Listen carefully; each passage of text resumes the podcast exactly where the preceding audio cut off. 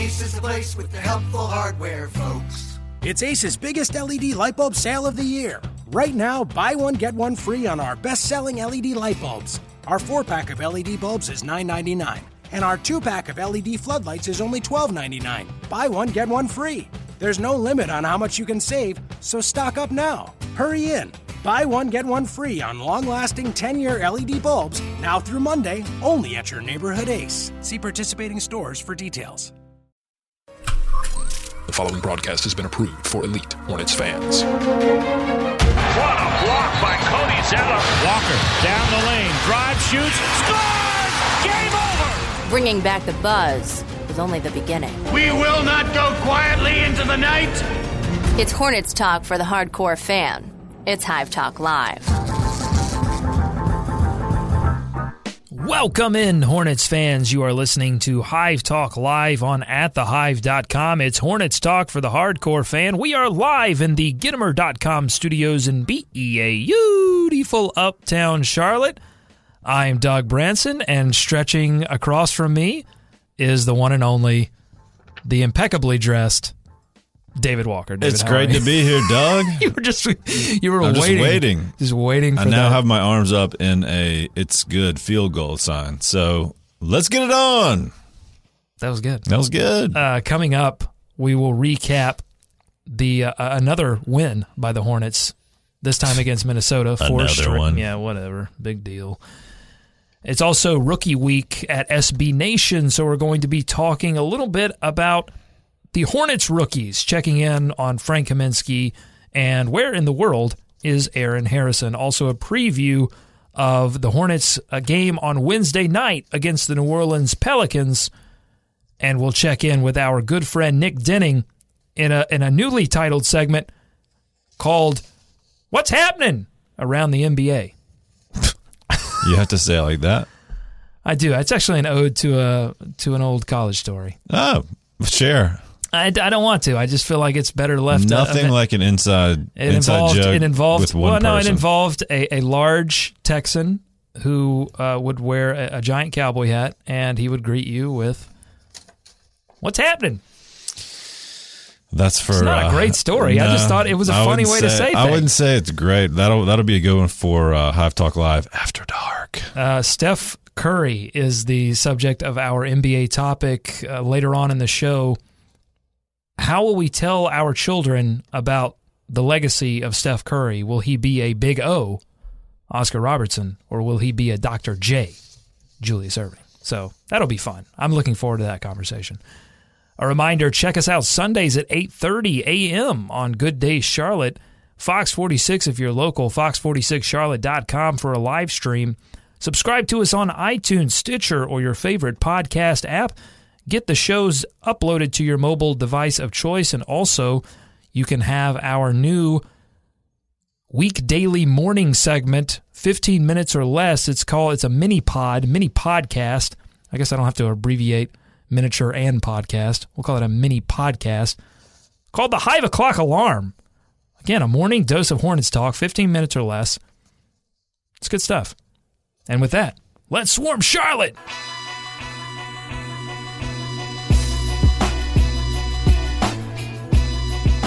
David, speaking of the Hive O'Clock Alarm, we talked Yep. about this on this morning's edition of Hive, uh, the Hive O'Clock Alarm, but I feel like it deserves further discussion. The Hornets beat Minnesota for their fourth straight win and uh, another home win in 2016. I believe they've only lost one home game in in 2016 The calendar in the new year, right. calendar year. Kemba Walker continues to light it up from deep, getting to the free throw line as well. I got this stat today. Hornets are 20 and 5. This is from Yahoo Sports. Hornets 20 and 5 when Kemba scores 30 or more, which is a little surprising to me, David. I'll have to say because I kind of had this narrative in my head that the Hornets tend to uh, screw up big games from Kemba Walker. I- I've seen that. I guess I've seen that five five times officially. This year Uh, no, no, not this year, but just for yeah. yeah. In over his career, I feel like Kemba has had some big games that uh, the rest of the team didn't step up, and it wasn't necessarily you know Kemba ball hogging or anything like that. It was just Kemba rose to the occasion and no one else followed. But maybe we're starting to see that trend reverse. And, and now, you know, he's got other weapons beside him, other shooters beside him, and he's playing a lot. You know, he's playing a lot better, and the Hornets as a as a whole are playing a lot better. Yeah, he was put in a position a lot in previous years of having to shoot some of those late shot clock, you know, shots, and he still does this time. But I think you're right; he just has more help. I mean, that's what we've been begging for, and that's what the Kemba defenders have been looking for before judging him as a starting point guard in this league. And I think you're seeing that pay off because that was something I was started to think about. You know, hey, are they going to become too dependent on Kemba with these high efficiency totals, scoring 30 points every night? It doesn't doesn't feel like it, it because it doesn't feel like he's doing it in an inefficient way, which he's not. I mean, he's doing he's being much more efficient with the ball, scoring the ball better than he was last year. And you're right. I think he's got guys that can stay involved in the game and don't end up watching him.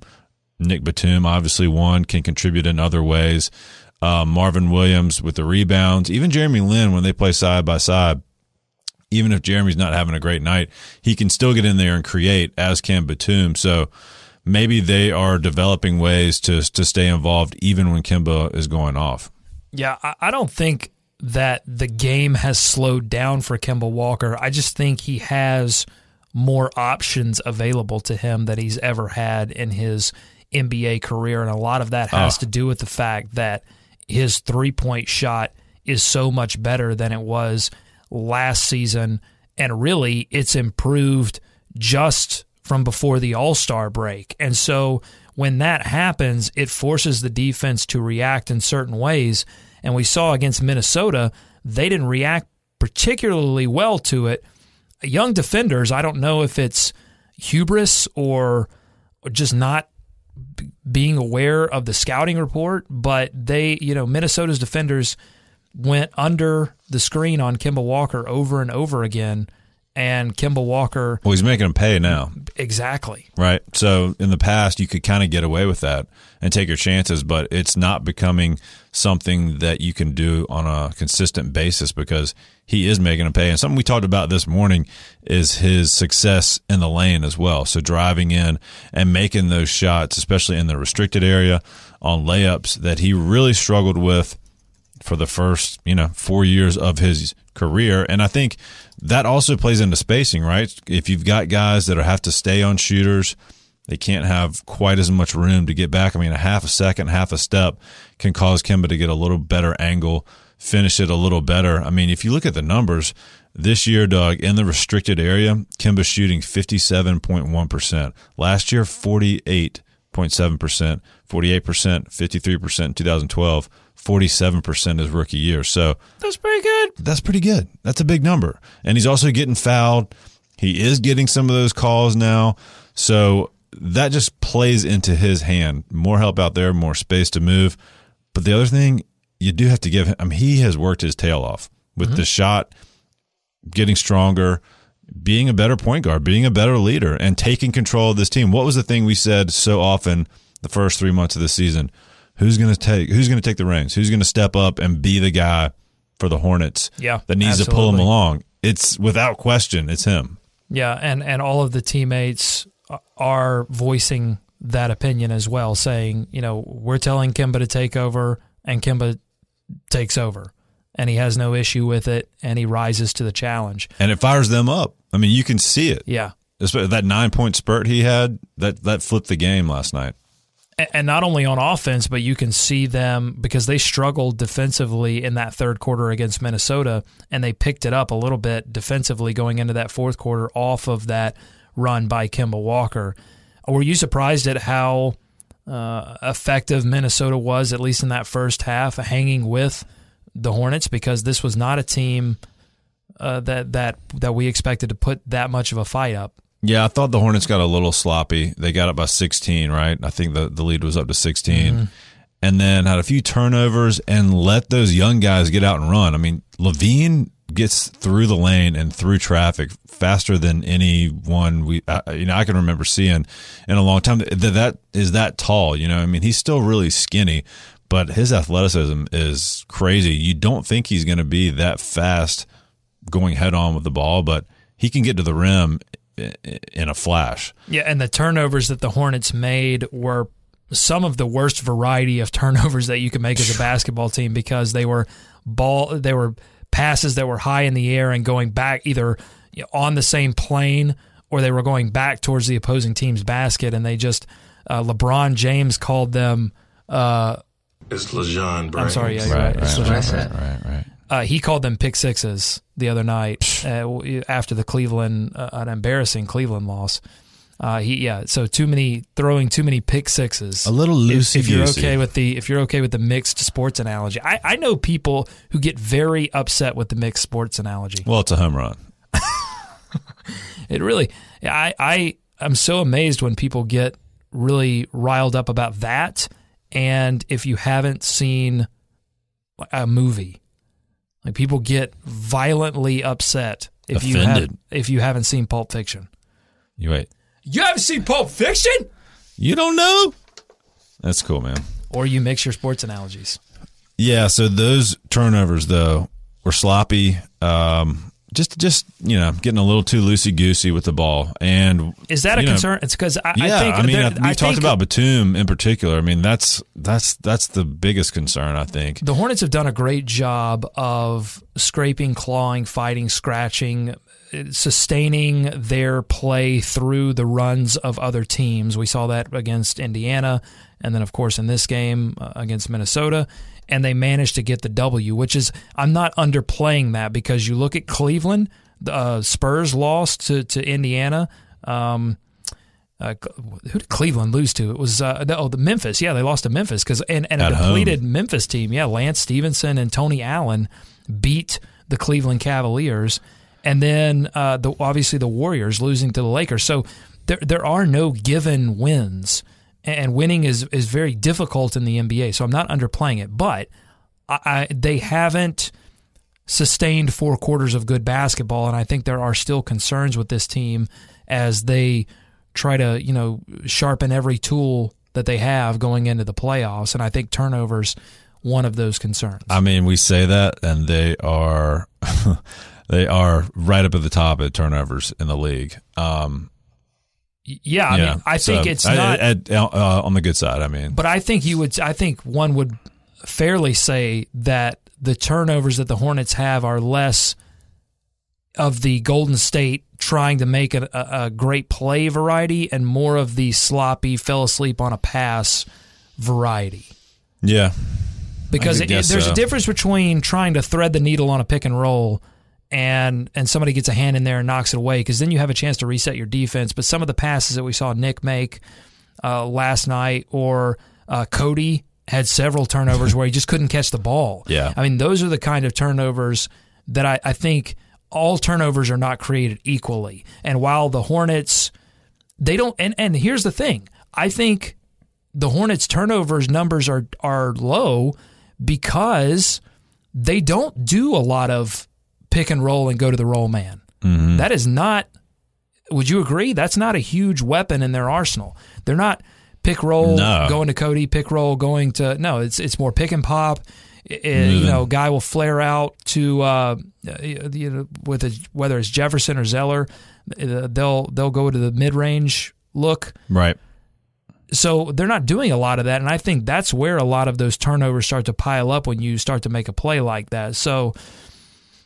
You know, I think that turnover number is a little Well, they do a good job overall, though, taking care of the ball. I, I think as a whole. I mean, they will tend to have some in key spots that are not great. Um, but you know, you take a look at the turnover ratio, and it's still pretty good. I, I mean, you can always clean things up, but you'll see that when they have a rough night, it's because they turn the ball over a lot. But they've been pretty good about it as of late. Even with Nick, you know, he's been the guy that everybody's pointed to this year, especially us.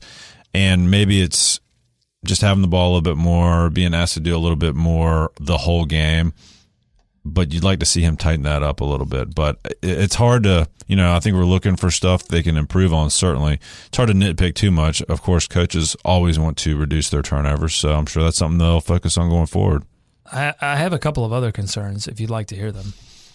Yeah, please. I mean, I know we're we're we're on a four game winning streak, so it seems a little absurd to talk about the negatives, but I think there are some hidden issues underlying these victories. I, I wonder what's going to happen, and, and I'll be paying close attention, I think, to this Detroit game that's coming up, and maybe even the Houston Rockets game coming up. What happens when we see another Atlanta, another team that can pressure the main ball handlers for the Charlotte Hornets? When when you have two guys on the court at the same time that can keep the pressure on Kemba Walker and Nick Batum, because that's what Atlanta did and the Hornets struggled mightily to respond. Boston's done that to them as well. So I just wonder how, I mean, at some point they have to prove that they can step up to that challenge. And I think another one is, and we heard from head coach Steve Clifford on this the other night, finishing the defense. So, you know, when you when you make a good play on defense, whether it be a block or or knocking the ball away, when you get that, you know, disruption, can you finish that? Can you secure the ball? Can you secure the rebound? There were several plays uh, against Minnesota that I felt like they did not do a good job of that. And it resulted when, when you have uh, bigs on the other side like Karl-Anthony Towns and even Dieng that can that can finish near the rim. You've got to make sure that you can secure a rebound and, and move the move the ball back to your end of the floor. So those yeah. are my. I'm just saying things to watch. And is it weird? Am I wrong to have that slight concern about Kemba uh, right now? Like, what happens the first time he doesn't get for thirty? I mean, I think they'll be fine, but in a world, you know what I mean. Kemba I mean, Walker is that is that is, is, that nit, nitpicking too much? I feel like it is. I mean, he's been so good. Well, lately. here's wh- where I'm encouraged is when you saw in that fourth quarter against Minnesota, Kemba started to force things, and whether he just felt like he couldn't give up the reins or he wanted to go for 40, I don't know. Mm-hmm. He's probably not a guy that's really concerned about individual statistics. But when he did struggle, you saw Nick Batum start to step up. Yeah. And become more involved offensively. He hit two or three buckets in that fourth quarter to keep to sustain the run. So and, and I think Nick is good at that. I think Nick is good at recognizing, hey, this guy is playing really well. I'm going to go into distributor mode and look for rebounds. Oh yeah. Or uh oh, I think I need to take a, a, stronger role on offense tonight. Um, so that's where having Nick Batum make such a dramatic impact on the way this team plays offense is why I say that he he really is the X factor for this team because he makes this offense um, not only a good offense but an offense that can compete in the playoffs. I think because you know, you're going to have to have two or three guys be able to step it up on any given night in the playoffs because, you know, to sustain five or six games of greatness is is asking a lot of, you know, LeBron James, much less Kemba Walker. So you've got to have other guys that can that can make an impact, and I think Nick Batum is definitely one of those guys. Yeah, and I guess at the end of the day, I mean, look at all the good teams. They've got a guy that they more or less depend on them to score 25 to 30 points a night, right? I mean, all the top teams in the league, more or less, I mean, you got to score in this league. So you got to have somebody you can lean on, not 100% of the night. right? On. But, but he's going to get you. I mean, since the, since the first of the, uh, like a, like a the axe murderer. Well, I mean, since or, the, or the rhythm in 2016, you know, January 23 points, February 23 points, March 30 points, and even in December it was right there at 20 points. So October was a rough start for him, only 16 points, um, only two games, but you know, so then we can maybe throw that one out. But hey, 20 points a game, I think they do count on that from Kemba uh, a night, 20 ish points a game. I mean, and they should at this point. That's his average, yeah. That's his average. Season, he stepped it up in a big way. Hey, let's take a look at the standings as they uh, stand. Hornets still sit in sixth place, 34 and 28. They are a half game behind the Hawks and essentially a game behind the Hawks because of the tiebreaker. They sit two and a half games behind the Heat for fourth place in the Eastern Conference.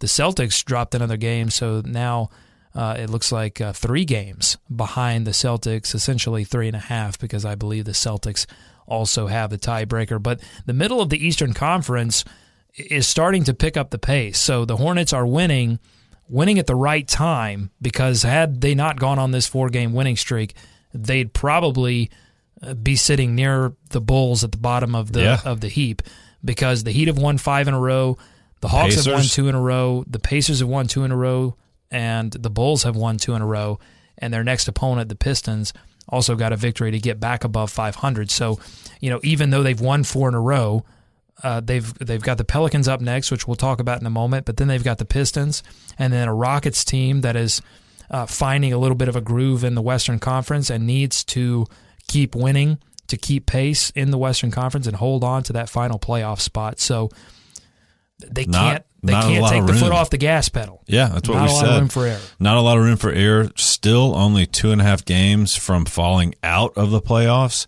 You know, at the same time, they're three games out of third. So we've said this all year. It's going to be a battle until probably the final week of the season. I mean, the way these teams are winning right now, you're right. Charlotte's had to keep up this pace. They that's why this week in particular, what four games in six days? Is that right? Mm-hmm.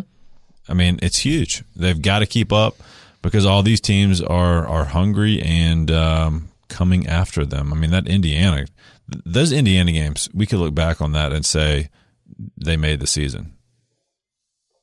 That Yeah. sweep. I mean, especially those three games. Well, so, playing well against the Bulls. yeah, that too. That helps too. So you, you got to think maybe some of these teams will drop a few here or there, but you can't count on it. The Hawks, luckily, the Hawks have the toughest strength of schedule the rest of the way, but I think the Heat have a pretty easy stretch the rest of the way. They got to worry about Bosh. I mean, that's That's their the main thing. concern. But it's allowing, I think, them to find. They've got plenty of time to find a way to play. Uh, it's it's allowed that I'll say this. It's allowed them to play a different brand of basketball that is working for them offensively, and adding Joe Johnson certainly helped that for the Heat.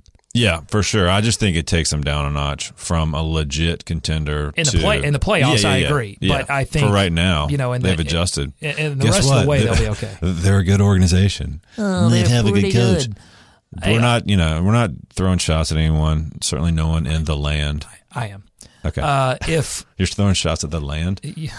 the land, give me a break. I can't. I can't take that. I can't take that whole commercial. It's too early for the. It- It's the. It's too early to It's act. I don't understand. Like he was so. He was Why so did you good answer at- the phone? Well, no. It was so early. He you was, want to? Here's what I don't understand. He was so good in Trainwreck, and I don't why he couldn't step up his game for this commercial. Like it was the worst acting that I've ever Have you seen. seen the extended version, right? You seen the extended version? No! The extended Why version would I watch is that? good. Well, it never comes on. They go through kitchens and restaurants and all sorts of different people in different walks of life throughout the I'm land. already asleep. And you know, the, The Public Land. Enemy Quit song is saying and so it, it gives studio. you a good look into what goes on in the land uh, on a daily basis. So I like the the extended version. You know, it's a LeBron. There's uh, Le, I'm obviously I think we're You, LeBron you own fans. the bonus Blu-ray DVD The combo pack cut, of this yeah. commercial. It's hey, follow the- us on Twitter at Hive Talk Live. Uh, you can send us questions during the live show. Uh, shout out to our newest follower, John Smith, on Twitter. What up, John? I love this banner that John has. It is an American flag, except all of the stars are crying Jordans. All 50 of them. 50 crying Jordans. John, let us know if you did that or if you yanked that from somebody's page. I'm no judgment here. I'm just curious. I want to know. Hey, you got a Photoshop guy? Tell me. Who's your Photoshop guy? Hey, it's uh, Rookie Week on SB Nation. They do these uh, theme weeks every once in a while. Now it's Rookie Week. And the Hornets happen to have a few rookies. One of them you've seen, one of them you've seen a lot less. Mm-hmm. Let's talk about the one you've seen first, Frank Kaminsky. Looks like he's finding his second win, David. He's, uh, it looks like the shooting touch has returned. He's hitting over 40% of his threes in March. That's a way up from 26% in February. And really, the, the three point shooting was trending down, down, down, down, down. And now all of a sudden it's back in a big way in four game these four games in March. Encouraging stuff from Frank Kaminsky as he looks to you know, we don't know when Spencer Hawes is going to return. So Frank Kaminsky is really he really has to make his case now for a role in the playoffs. I think that All Star break this is probably going to state the obvious. That helped. I mean, he was hitting some sort of yeah, hitting some sort of wall there. Probably best that you know maybe he didn't get into the Rising Stars Challenge. We're not we're not sour about it. It's fine. We've accepted it. It's totally It's totally fine. Um, but you look at he, what he's done, and he doesn't shy away. He's never been a, a guy that shied away from the big shot, He's a shooter, baby. and he likes it. He likes to shoot that big shot too, and they're not afraid to go to him. So I think he, you know, he could play. You mentioned the shortening of the rotation, especially in the playoffs. But do you think he's earned that ticket into you know playoff rotation?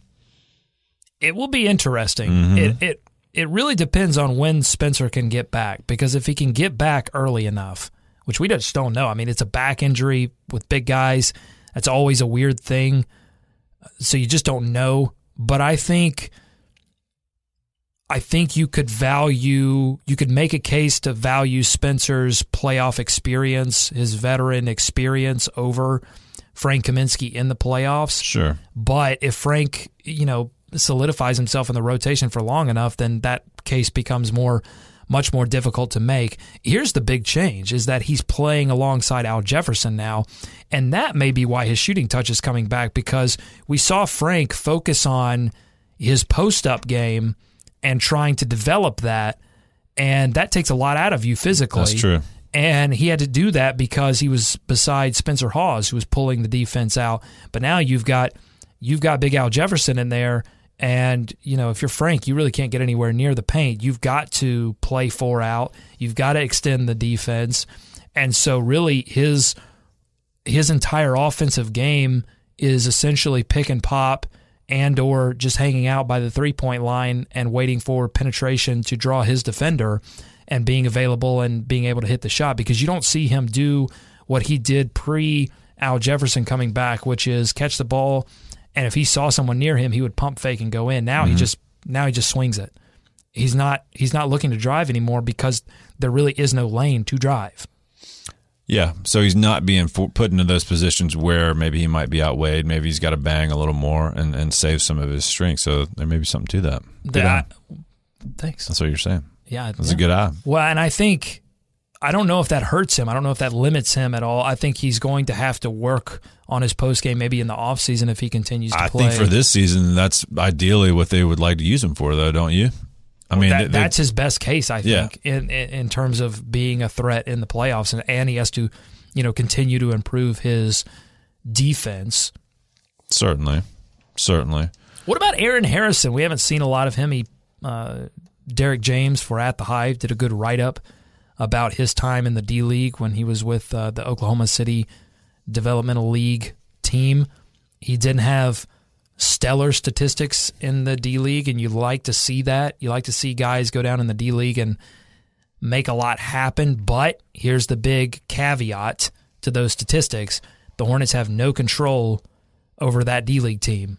So if he were with the Greensboro Swarm, he would have you would think he would have the the A, you know, number one role on that team. Coming But- next year. Right, coming next year. But since, you know, you send him to a team and you just don't know how he's going to be used. But yeah, it's tough when we haven't seen a lot of him. Yeah. Yeah, it's tough. but when he has been in, he hasn't really shot the ball that well. I think his all, all of all, the reason he's on this squad.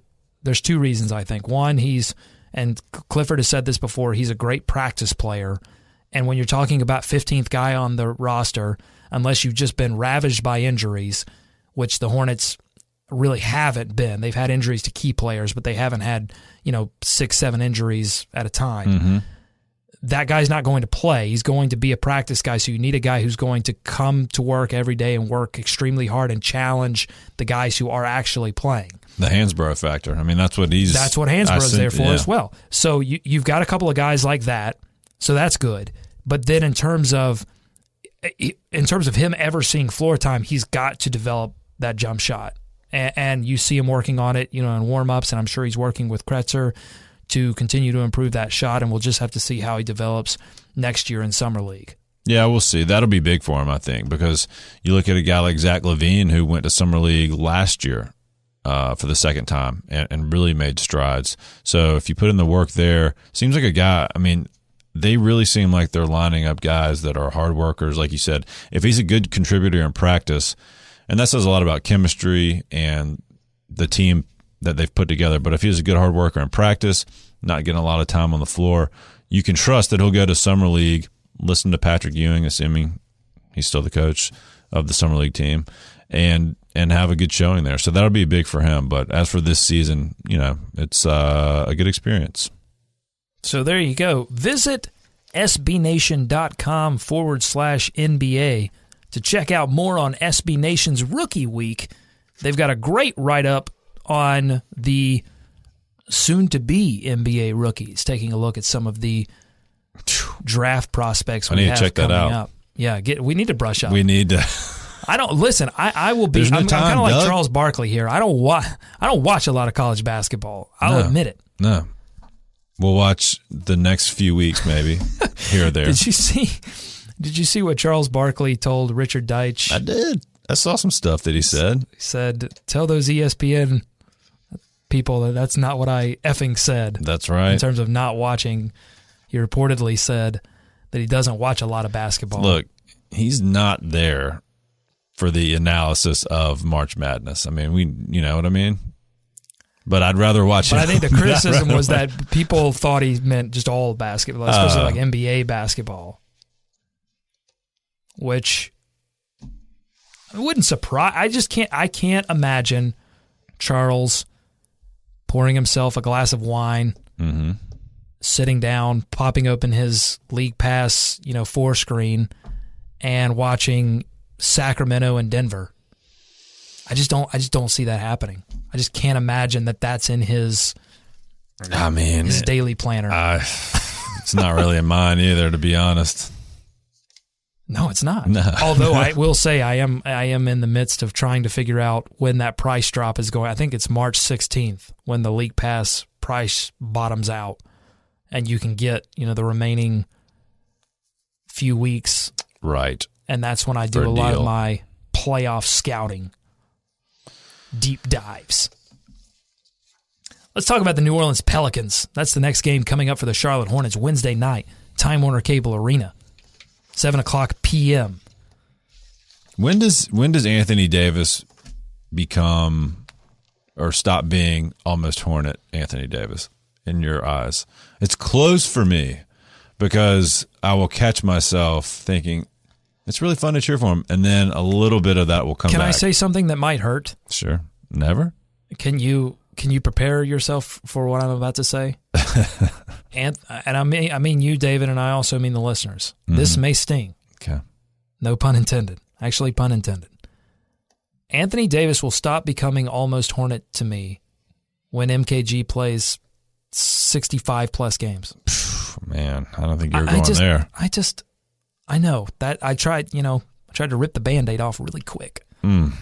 But that's it for me. I need to see MKG play. No one else. Not if someone else comes in and starts going crazy. It's got to be MKG. Well, because that's the situation. I know. I know it happened.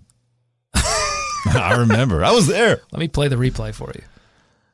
Yeah, Wow. that's when it'll happen. All right, last uh, last time the Hornets met the New Orleans Pelicans earlier in the season, January 15th, the Hornets lost that game 109-107 in New Orleans on a, a slam dunk. That's a way to end a game from Anthony Davis. But the big story from that game, I don't know if you guys remember this, but Ryan Anderson had 32, 32 points. Can't even say it. 32 points off the bench just completely decimated.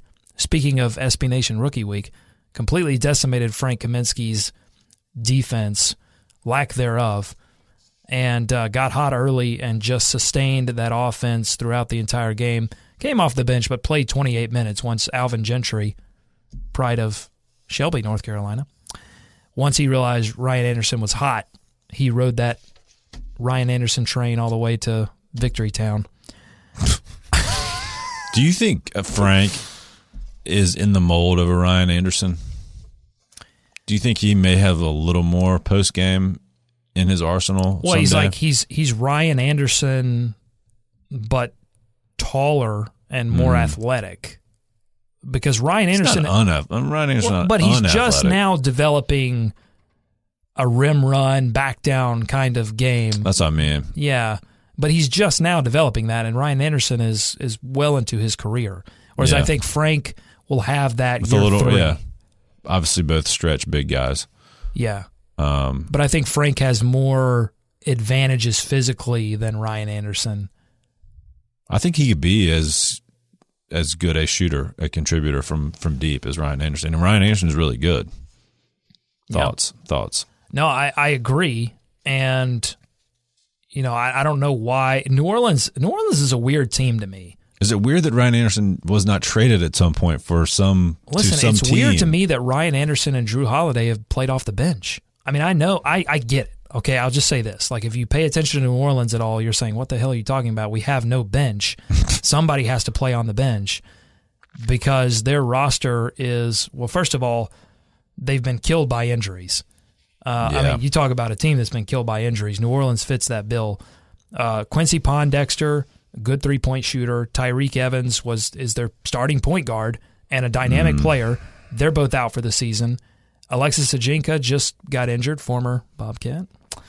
A rib injury. He's out indefinitely. Eric Gordon injured again. I mean, when that is guy's that never news? Gonna, yeah, that guy's never going to play. but was was playing well as of late, which is always the, how it goes. Eric Gordon and Bradley Beal. Just two of the name. most, if you're fans of those players, just two of the most unfortunate. But is that part of the problem? If Tyreke is your starting point guard, if that's your plan, and I don't, I doubt that was their long term plan. But I guess what we're getting at is Well, their team building Yeah. has I mean, been that's- a little it- suspect. at least some to be desired, does it not? I mean, especially if you're building around Anthony Davis, in all indications, a, a great guy and willing to stick it out there. But you know, everybody's clock starts running and ticking, and and when you don't have that success, and when you don't see something at least start to get going, right? I mean, it doesn't matter. The contracts don't matter at that point. We've seen it over and over again. yeah, this has been a tough year for Anthony Davis, though his stats are They're fine. Oh, per 36. It's it's pretty comparable to what he did last season. He's still a 24 and 10 guy. well, yeah. The problem is people thought he was going to top last season. That would have been insane. Right, but he's had one of the biggest drops in box plus minus. Trade him. Well, not Get- listen to what I just listen for a second. So you it was- sound like my wife. Just she always brings this up when we talk about Anthony Davis. Go ahead. Though. Honey, if I told you once, I've told you a million times. His box plus minus They've was seven last help. season. It's two this season, but it's not entirely his fault, David. He obviously the defense around him has has dramatically dipped, and so he's still getting like a steal and a half and two and a half blocks a game. Just tremendous defensive numbers, defensive impact he's still a great player. He still had a, a good season. He just he hasn't been able to put up the same monster numbers that he did last season and when you combine that with the injuries and the and the uh, level of talent that he has around him, it's just Weird not a, team. not a great situation. Just a weird team. It is a weird team. Although now it looks like Alvin Gentry has finally admitted that this season may be over for New Orleans, and he's starting Jrue Holiday. Started his first game, maybe not his first game of the season, but first game back in the starting rotation. Uh, the last game against Sacramento, a game that they won, and so I think the Hornets have to pay attention to Jrue Holiday. And Anthony Davis plays a lot better when Jrue Holiday's on the floor. Novel concept, a big man playing well when he has a distributor. So they have to watch that, and obviously Ryan Anderson off the bench. He he'll go up against Marvin, thankfully. In that last game, Frank was the first off the bench, and he he got taught his first NBA lesson by Ryan Anderson. So you don't expect that to repeat itself. Well, it's a game the Hornets. I think we agree they should win. I mean, that's another win, a home win that they need to get, and maybe the good part coming out of that close game against. Um, I just like to The see the Hornets. I think, especially against this team. I mean, look, Anthony Davis is going to get what Anthony Davis Yeah. gets, but I want to see them play for good quarters, not for great quarters. They don't have to win this game by 30, but you want to see them a get off to a good start, which I don't think that they did against Minnesota. Uh, it was. It was I mean, It by the end of the first, sloppy- it was by the end of the first quarter, though, they were up. What? It just it wasn't an inspired so? start. No, Minnesota was up, you know, six three, eight three. I just I I, I think you need, especially against a, a bad team. I just feel like it's not. You got to come out. They didn't. They didn't go to the paint enough. I thought they were shooting a lot and and not. And finally, Kemba. The, uh, the, really, to me, the first quarter run got started when Kemba started looking to get into the paint. Yeah. So you have to find a way to pull Anthony Davis out of the paint and and not go straight at him. But you want to get off to a good start, especially at home. So, and especially against a team you should beat, and then you want to keep them down. So, like I said, maybe that that that little bit of struggle against the Timberwolves will will bounce them back because there was a lot of comments after that game. You know, hey, we got to take one game at a time. A lot of good cliches coming out of the post game. Got to take one tank game at a time. Focus on our next opponent. Stay locked in. Keep grinding. All heart. Al Jefferson fine with with coming off the bench. Yeah, I mean, we should should we hit on that? I mean, we talked about it a little this morning, but maybe nothing left to say other than there's been a lot of talk about it. He seems fine with it, and and and I don't know how that's going to translate into the off season. And we've talked enough about that, I guess, until the time comes. But I mean, that's been kind of the thing. What's going to be the agreement on either side about his role moving forward? And it looks like he's fine, at least for now, with coming off the bench and contributing that way. Agreed. And if you want to hear more about that, check out the Hive O'Clock Alarm, the latest one. It's there. on iTunes. All right, we got to go to Nick Denning. He is uh, standing by on the Hive Talk Live hotline, and uh, it's it's a, a little bit of a, a newly titled segment. Nick, it's called "What's Happening Around the NBA" with Nick Denning. Nick, welcome. Hey, how's it going?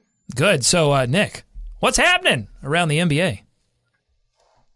Um, well, you know, not like n- nothing major in terms of headlines or whatnot, but a few interesting things of note. Um, so, you know, if you look at the Eastern Conference NBA standings, something obviously we're very interested in. Um, there are a lot of teams that are currently winning right now. Actually, spots uh, four through eight, all every team in the in between spots four through eight are currently on winning streaks. Um, the Heat lead that with five. The Hornets are second with four. Um, obviously, this is important because it, you know Charlotte obviously needs to keep pace with all these teams and or stay ahead of some of these teams as well. Um, so it's good that they are obviously on their own win streak right now and you know keeping things you know obviously level with the other teams. Um, let's see. I don't know if you heard about Carmelo Anthony wants to be part of the Who? free agency talks to New New York Knicks. What do you, what do you think about this? Do you think Carmelo would be a good option or a good person to talk with if you're trying to you know get someone to join the New York Knicks in the summer? He wants to be in, like, on the side of the Knicks, trying to lure people, No, he wants to be on the. or he wants to be on Yeah. the. Okay, sorry, he wants to be part of the Yeah, team. No, he wants to be advocating this. Don't, don't come here. Don't do it. Trust me. I mean, what else does? What other? Yeah, what other option does he have? I guess he. I mean, if you're, I mean, you have to. I guess feel good about it. I mean, not uh, not if you've heard the Amar'e Stoudemire comments that he can't he can't deal with. It depends on who you believe, I guess. If you believe Amar'e Stoudemire that he can't deal with other people stealing some of that precious Madison Square spotlight. Well, maybe that's an effort to dispel some of this or to turn over a new leaf. I don't know. Well, and and the the the nightmare scenario is that it turns out like Kobe helping quote helping the Lakers try to woo LaMarcus Aldridge. that didn't work. What do you think, Nick? What do you What do you think on that?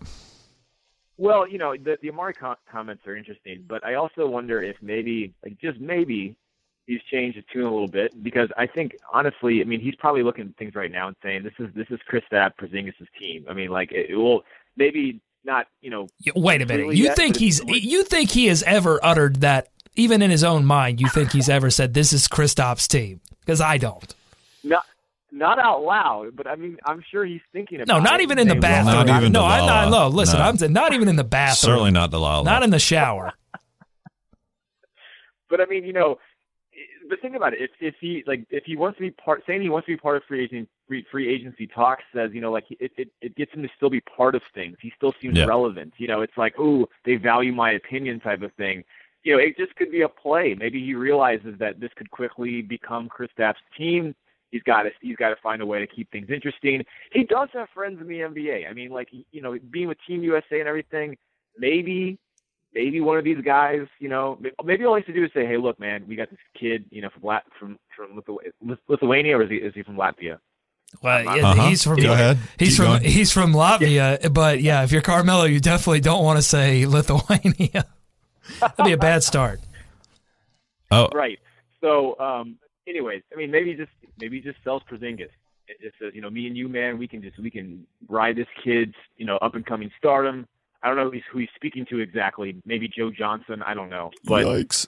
um, Maybe Jeremy Lin. it'll it'll be interesting. No. Could he, Lin, could, he yeah, pa- could he patch that up? He he didn't he didn't he was not uh, enjoying Linsanity from all accounts. Apparently, I mean that's kind of Yeah. what Amar'e was hinting at. But I, I think Listen, you're right. they need a point guard. Well, yeah, but no, Nick, I think you're exactly right. I mean, it's it's it's to put on a good face. It's to say, hey, I'm here. I'm bought in. I'm not going to mess around with any more trade thoughts. Or, I mean, you heard some of the other comments he made this week, right? It was like I look around the league at other guys, and I'm wondering, like, what am I doing here? What's going on? Right. It's like this just hit him. Um, but you know, I mean, it's like, listen, buddy, I'm not your therapist. the problem is, yeah, he's got a lot of friends. Unfortunately, he they're all I've got old. friends. he needs some younger, Yeah, they are. up and coming friends. I mean, I don't think he's going to lure Chris Paul or LeBron or uh, Dwyane Wade to New York. Although that would be amazing if he did that. D Wade to New York. no, that would not be amazing. But that's what this has to be. So, you know, maybe he is turning over a new leaf. There's no other choice at this point. So, who knows what's going to happen up there? It- I- you got to take it as a good thing if you're a Knicks fan, though. I guess. I mean, what else are you going to hang your hat on? Yeah. So, Um, well, anyways, one more one more interesting note. I'm sure you all saw the return of Baron Davis last week. mhm. You I know, to did. The NBA D League, I did. right? A couple of interesting highlights. Um, anyways, Baron, um, in his first game back, playing uh, with the Delaware 80. Oh man, 87ers. 87ers. I only know that because Yeah. that is my birth year. Wow. oh my Anyways, god! he finished with eight eight points 87. on three of eleven shooting, four Mm. assists, three steals, B Diddy. five fouls. Well, Yeah. Make them count. hey, listen, yeah, you got to yeah, use them or lose them. Isn't that the saying? It is a saying. Oh, What do you okay. think is his ultimate? Do you, do you think he actually could make it back into the NBA this season? Uh, no. no. but it is uh, it's fun. It's fun to think about. I think that uh, well, you never you never know. I mean, a playoff team that needs a little something extra. Hey, the Knicks need a point guard. You just said it. Mella, pick up that phone. That's right. Start campaigning. B Diddy back on the Knicks. All right, let's get to our NBA topic here with uh, Nick Denning. Uh, this week, our NBA topic involves who else? Why not? Steph Curry. He responded to the Warriors' embarrassing defeat to the Lakers by dropping 41 points, 13 boards, and seven three pointers on the poor, unfortunate Magic. One of those three pointers was his uh, 300th Tonight, we died in hell! and his 301st three, an NBA record for most three. You like that, David? Yes. All right. Steph was angry. An NBA record for most threes in a season that he is extending every single game. In fact, he owns four of the top six single season three point records. That's amazing, including the top three. Uh, well, so the question is uh, how are we going to talk about Steph Curry to our current children, in the case of one Mr. Walker, or future children, in our case? Uh, will we be describing him as an anomaly, a shooting star across the record books, a representative of an era of NBA basketball dead and gone? Or will we sit in our rocking chairs and yell at our children about, or yell at our children who are bored with dancing 30 foot jump shots about how Steph ushered in this long lasting new feature of the game? What I'm asking Nick is this Will we remember Steph Curry like we remember Big O, Oscar Robertson, or Dr. J?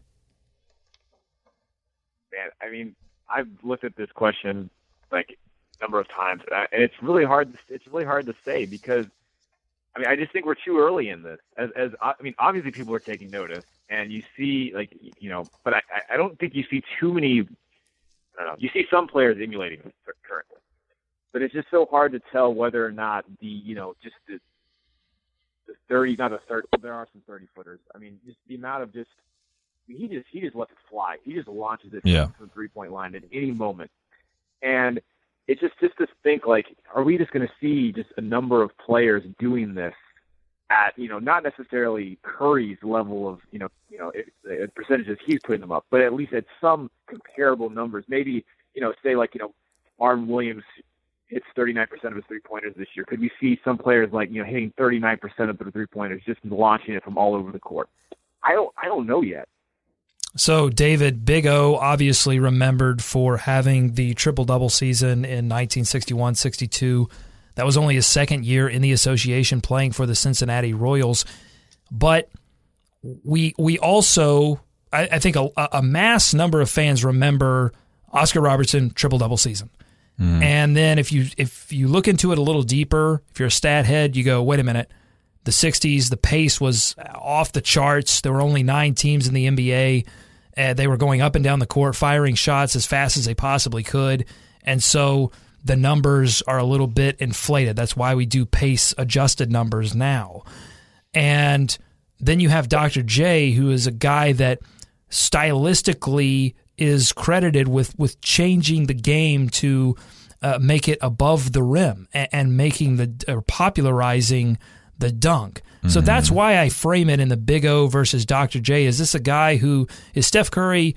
Are we going to remember him for just having an amazing run, but in an era where the NBA was uh, just wild about the three pointer, or is he ch- is he fundamentally changing the game ahead of his time? What do you think? Yeah, I think Nick's right in that you're not going to be able to replicate some of the shots that he makes. Why? Because they're impossible. I mean, not from a length. I mean, not from a length or distance standpoint. Okay. But like Nick says, some of these that he's just literally throwing up and not looking at the basket. I mean, if he continues to do that for the next ten years, I, I just don't think you're going to be able to see people come in and do that on a consistent basis. You, you make a great point, David, because it's not just the length. It's about it's, it's not always length. Right. It's about um, uh, the the motion in his shot. Don't show me your hands. Put your hands down. No problem here. No, huge. No, but it's it's the way he does it off the dribble. And actually, Barkley, who is uh, uh, notorious for crapping on the Golden State Warriors, did take a second when he wasn't doing that. When he wasn't predicting that the Warriors were going to lose the NBA championship, I, I just can't believe that. When he wasn't doing that, he did say that Steph Curry is the best shooter he's ever seen off the dribble, and and that's part of I think what makes it amazing. But I, okay, I found this quote. I want, I want to share this quote with you guys in, in doing my search, my research. In a feature for ESPN.com, Pat Williams, the general manager who brought Dr. J to Philadelphia, said this about Dr. J. You'd have to use words like electrifying, revolutionary. There's never been anyone quite like him, including MJ. If Julius was in his prime now, and and he spe- I, I believe this was for Sports Century, so this was probably years ago that he's saying this. But if Julius was in his prime now, in this era of intense electronic media, I love that, he would be beyond comprehension. He would blow everybody away. That sounds like Steph Curry, and Steph Curry is in this era of, as Pat Williams called it, intense electronic media if Dr. J were in the era of Vine, if Dr. J were in the era of, you know, Instagram and Snapchat and, and all of these things that make the NBA accessible everywhere and anywhere at any time, Julius would be lighting it up. I don't know if you can say that as great as Oscar Robertson was. I just don't think we we're not as excited by Russell Westbrook's you know near triple double every night as we are with Steph Curry's dancing and dueling and shooting as he's falling out of bounds and some of the incredible things. And I think it comes down to style. Well, think about the guy that I brought up, and I just certainly didn't come up with this, but Pistol Pete is the guy that comes to mind when you think about stories that you hear about just just things that are are literally unbelievable that you've never seen before, stuff going on with the ball um, that other people just can't do and, don't do on the, with a success rate that he does. And that's where I think Steph and it fits into that category. It's like you've never seen this stuff before. I mean, this now we get to record this stuff and watch it forever, uh, which makes a difference between he and, and Pistol Pete, obviously. But that's the guy that kind of comes up when you think about a comparison. I mean, it's not a fair comparison, but um, you know, think about Pistol Pete was playing today, it would be it would be similar. It'd be kind of like, you know, like when Jason Williams was coming up, like some of the flashy stuff, totally different, but some of the flashy stuff he was doing with the ball handling and the passing was kind of on that level as well. Um, I just don't know. I mean, the other thing we do have to remember, I mean, this is kind of a small sample size of this level of greatness from Steph. So, sure.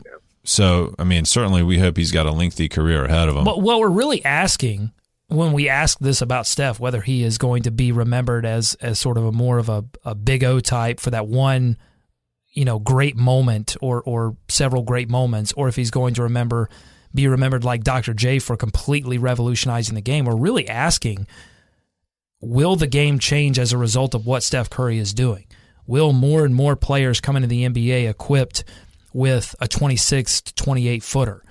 Will the, the three point line be moved back? And I tend to think, Nick, that it will be because it's like we didn't see the NBA change to a triple double league for a variety of reasons. Uh, the game slowed down, players got bigger. There were just a, there were a lot of issues that. But I think one thing is that players don't necessarily. I think a mass majority of players don't necessarily pay attention to individual statistics and try for a, a triple double. I don't know if that's that's not. But I uh, think here's, the, here's the thing. So uh, that 35 foot shot is never going to be a good shot by 99 out of 100 I think, people. Look, no, here, here's Steph the thing. I think you're wrong about person. that because I think that human beings, this is the, the, the end of the point that I was trying to make, is that human beings don't necessarily try to set statistical records, but they do like to extend the boundaries of what people can do sure physically and, and, i think that's where the, the length of the shot i think will continue to go back and back and, and certainly there's a there's a rubber band there, at some point the yeah. band breaks but i don't think we're there yet i no. think I think you could very well see players with a focus on a 28 footer hit that consistently. Nick, I don't know if you agree with that or not. No, no, I, I agree with it. And, and you, I mean, and think about what Steph like represents. He's not a he's not a you know a, a once in a lifetime athlete. Because I mean, he is. If if you go, I mean, go back and read about him just coming out of high, you know, coming out of high school. He couldn't get the offers. We've heard about this stuff. You know, Virginia Tech didn't offer him. That was they're notorious for not offering. But you know, I've talked to I've talked to coaches who were like who were coaching when he like when he was on the like when he was on the you know the recruiting trail or whatnot.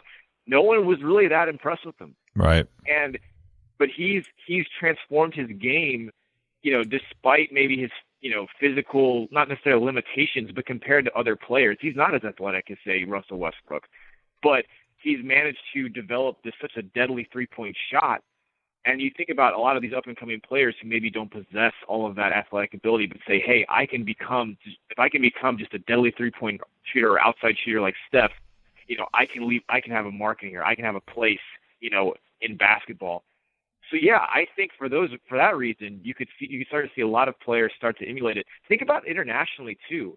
You know, maybe you see a lot of these international players maybe aren't as physically gifted either, but you know, are fundamentally sound you know they're they like to face up the basket whether they're small or big. You could see a lot more of these big you know international players um, starting to emulate more of a you know outside shooting threat similar to Steph as well. Uh, we'll leave it there. That was a, a great conversation, and I look forward to continuing this all NBA talk. I like a little bit of this sprinkled in with our Hornets discussion. It, it makes for a, a richer, a fuller, richer experience. Uh, thanks, Nick. We'll talk to you next week. Hey, thanks, guys. I, I, just want to I just want to make one quick shout out. You know, yes. UNCW, my Seahawks. What? They made the tournament. Yeah. I'm I am I am beyond ecstatic. You know, having having been through some low years when I was in school there, to see them see them in the tournament, it's just I just had to give them a shout out. Congratulations to right UNCW. On. Who's the main star for that team? Anyone that uh, is going to be making waves in the yeah NBA? Um, uh, on the spot here, and I'm um, I'm blanking on his name, and this is terrible. You're bandwagon. Um, You're bandwagon. I'm a bandwagon. I'm bandwagon. No, but let me tell you this: he's a he's a he's a he was a he was playing in Division Two Barton last year. He's a walk on. He was a walk on at the start of the season. He leads the team in points. You're going to hear about him because it's like, how in the heck did this guy, you know, emerge as he did? Um, I'm still blanking on his name. I feel terrible. I feel awful that I cannot think of his name. It's but, okay, Nick. It's uh, know, this is good. If uh, tweet us, tweet us, uh, tweet us on Hive Talk Live. Tweet us the name of this player that Nick is trying to to think yeah, of. I'll, I'll do it. I'll do it right now. Help Nick out. Can just you can save me. All right. All right. Thanks, guys. thanks, Nick. Nick's great. Love I think it's an interesting conversation and one that is going on obviously right now because Steph is doing things we've never seen. We we we may never see before. I just think it's there's a lot of um, uniqueness and specialty to his game on top of the tremendous work he puts in. That should not be forgotten. One last thing on Steph though. Do it. Steph and Can't Klay Thompson today. Klay Thompson on the Vertical podcast. I haven't listened to it yet. Spoil it for me. Mentioned the potential rubber match three point contest oh, yes. in Charlotte next year. Oh my God, 2017 Charlotte. I want to see it. I want to see uh, Zach and Aaron do it one more time in the dunk contest too. Encore, encore, encore, encore.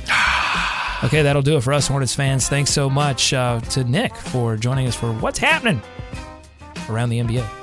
Follow us on Twitter, Facebook, and Instagram at Hive Talk Live for live game updates and more. Go to atthehive.com for all the latest news and analysis. For David and producer Katie, I'm Doug saying stay bought in, stay believing, all hail the teal and purple.